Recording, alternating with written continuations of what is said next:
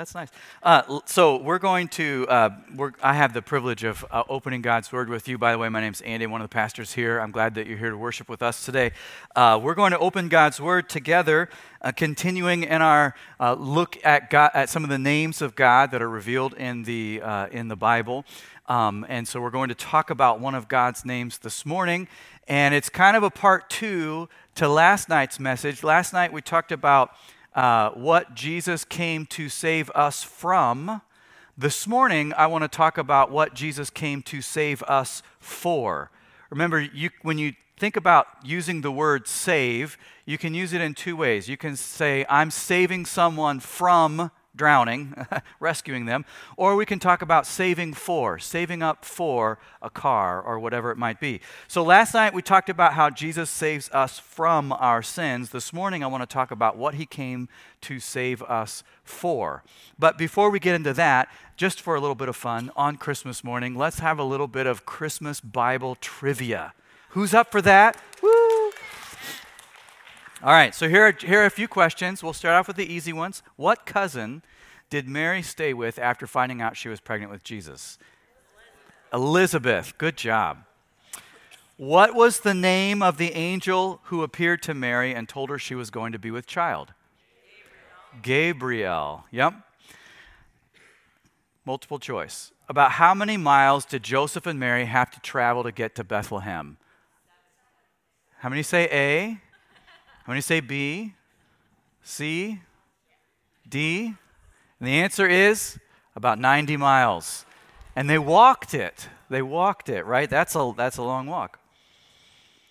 Um, here's another one. Uh, how many wise men came to visit Jesus after he was born? The answer is the Bible doesn't say. So we love the Christmas song, We Three Kings of Orient Are, but uh, the Bible doesn't actually say how many. It just tells us that there were three gifts that they brought, or at least it tells us three of the gifts that they ended up bringing. Okay, last one, or no, let's end with a couple of true false. Those are easy, right? 50 50 chance. The Bible says Jesus was born in December. True or false? False. Yeah, you guys know better than that. Okay, and then the last one is this Christmas wasn't celebrated until 300 years after Jesus was born. True or false? How many say true? How many say false? The answer is true, sort of. Uh, it's a trick question. So, Christians celebrated the birth of Christ at, in various ways and in, on various days uh, from the very beginning. But Christmas was not a holiday in its own right until the late fourth century. Uh, the, near the end of the 300s. And it actually wasn't a holiday with public prominence until 800 AD. So that's 800 years after Christ was born. That's when Christmas really became a holiday that was widely celebrated. Uh, and so, um, anyway, just a little Christmas trivia, fun on Christmas. We're talking about names of God. Uh, Hallowed be thy name is our series. The name of God that I want to talk about this morning is Abba. Abba. That's one of the words translated Father. Um, and as I was preparing for this, I thought it would be fun to look up some of the ways to say father in other languages. So, of course, we have the American English father and dad. Um, we have in you know British English, pater is a name for father. In Albanian, Baba. Um, pere in French, Padre in Spanish, Far in Norwegian. Yes, I had to include Norwegian in there. We are in Stoughton, after all. Far um, or Fuqin in Chinese. And there's a Fuqin. Oh, that was kind of weak. Okay, um, let's try the Ukrainian. Batko. That's the Ukrainian for father, right? And, and as I was looking at there, was, there are a whole bunch of different ways of saying father in different languages. But one of the things that really stood out to me as I was looking at some of those is that every single language has at least two words for father a formal word and an informal word. A, a formal way of saying father and an intimate, close, familial way of saying father. In English, the informal ways might be daddy or papa. And it's interesting that every language has at least two ways of saying father, and every language has at least two ways of saying mother a formal way and an informal way, right? So I, I found that to be very interesting. And as I was thinking about this and studying for this, I naturally thought of what kind of father am I? Am I close or distant? Right? Am I harsh or not? Am I formal or informal? Am I reactive or am I responsive? And that last one really challenged me as I was thinking through that because when I react to my kids, I don't reflect the Heavenly Father.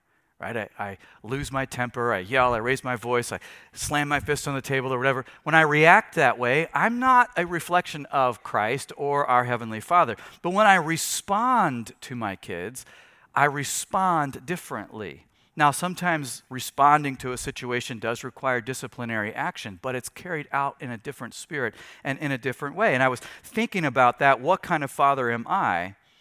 And that's a really important question because we often see God the Father through the lens of our earthly fathers. Right? And so as I was thinking about what kind of father am I and, and, and that whole question, then I thought about what kind of dad did I have? And I thought, what kind of dad did you have? Did you have a, a father who was uh, emotionally available or a dad who was emotionally distant? A father who was affectionate or a father who was cold? Right? A father who was strict and harsh, almost to the point of being legalistic in his upbringing of you, or a dad who was overly lax, almost like I don't even care enough about you to set healthy boundaries for your life. Like what where what kind of dad did you have? Maybe some people here didn't even know their dad. Maybe you didn't have a great dad. Maybe he abandoned you. Maybe you had a great dad. I don't know. But whatever kind of earthly father your dad was, if you belong to Jesus, you have a heavenly father who is absolutely good.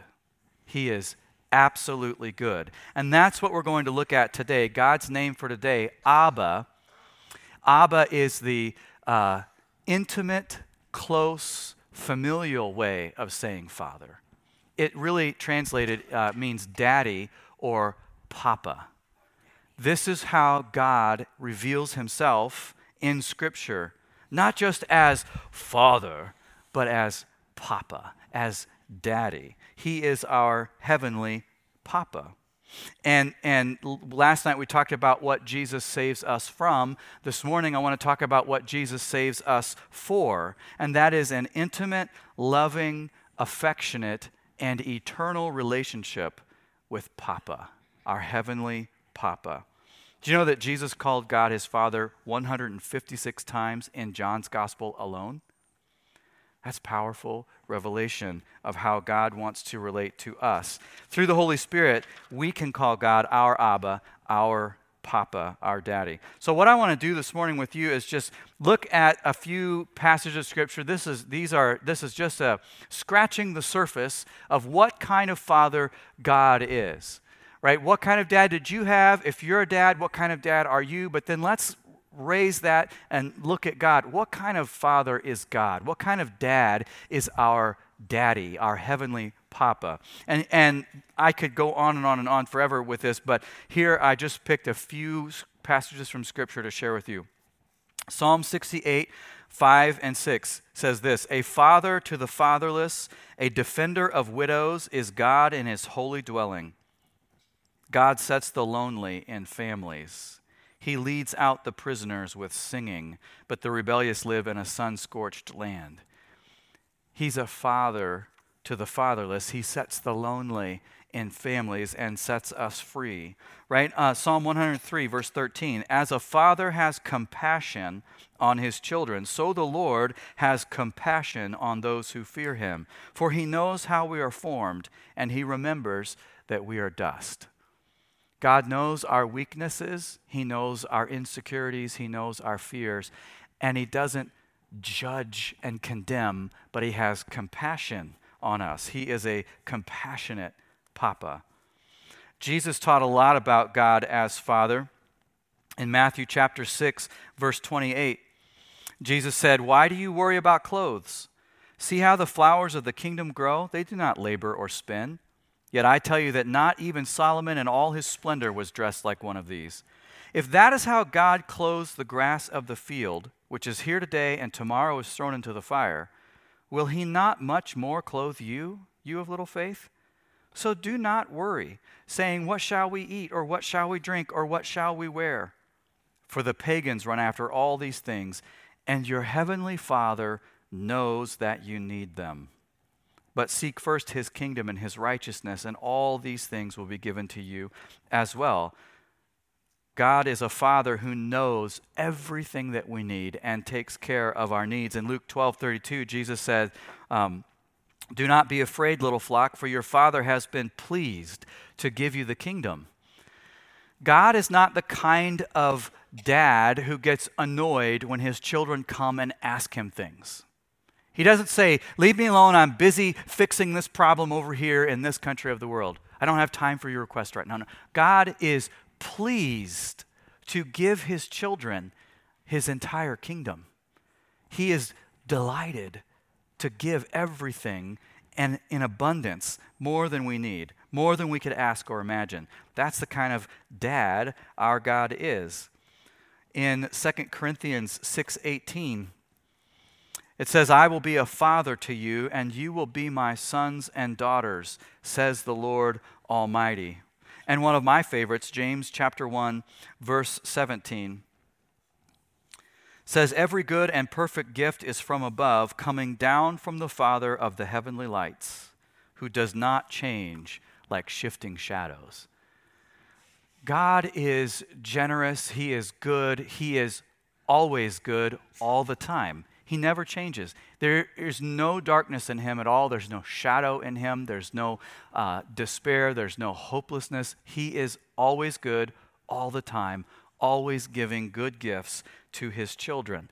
That's the kind of papa God is. Now, I could go on and on and on. The Bible's full of the love and faithfulness of our Heavenly Father.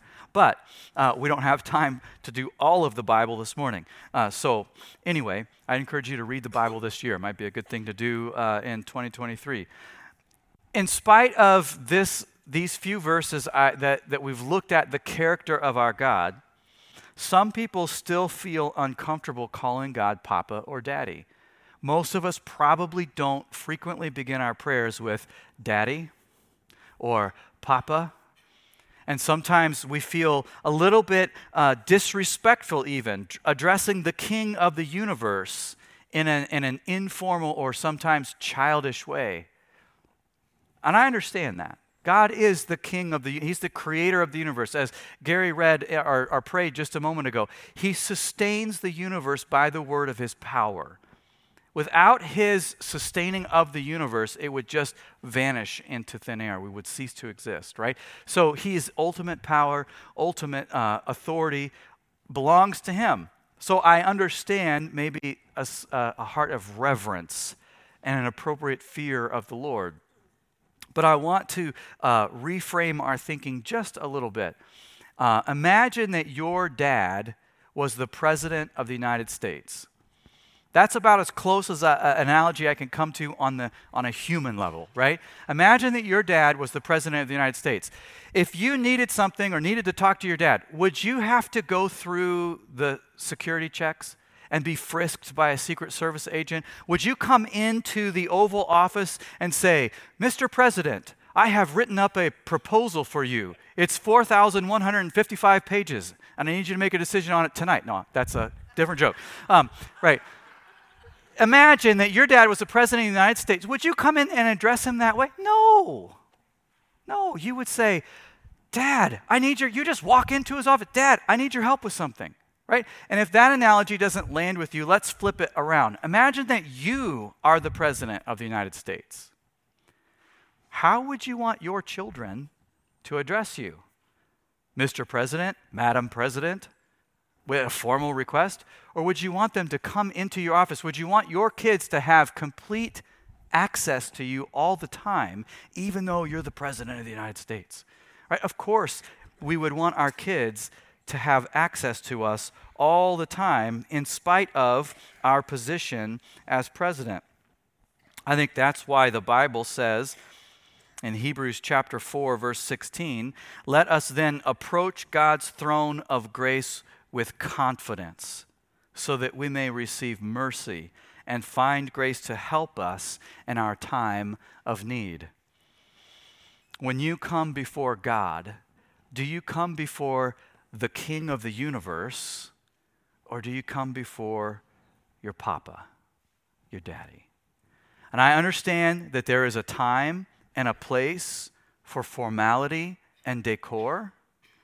But I think the primary way that God wants to relate uh, to us, the, the primary relationship that He wants to have with us, what Jesus came to save us for, is a relationship with our Papa. Is God the King of the universe who also just happens to be your Father, or is He your daddy who also just happens to be the King of the universe? I think God wants to be first and foremost, primarily, our Papa, our Abba, our Daddy. Romans chapter 8, verse 14. For those of you who are led by the Spirit of God are the children of God. The Spirit you received does not make you slaves so that you live in fear again. Rather, the Spirit you received brought about your adoption to sonship. And by Him, by the Holy Spirit, by Him, we cry, Abba, Father.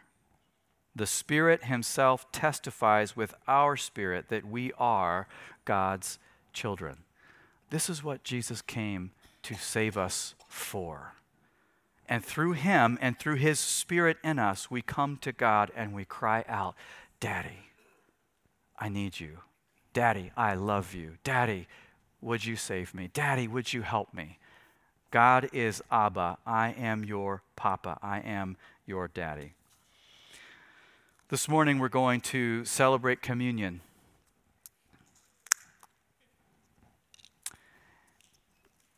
In our Papa's house, he has a table. And at his table, each one of his children has a seat, has a place. And if you have trusted yourself to Christ and received His Holy Spirit in you, you have a seat at His table. If you haven't done that, you can acknowledge your sin, confess Christ as your Savior, receive the Holy Spirit, and God will become your Papa. But for those of us who have made that decision, we do something, we call it the Lord's Supper or communion.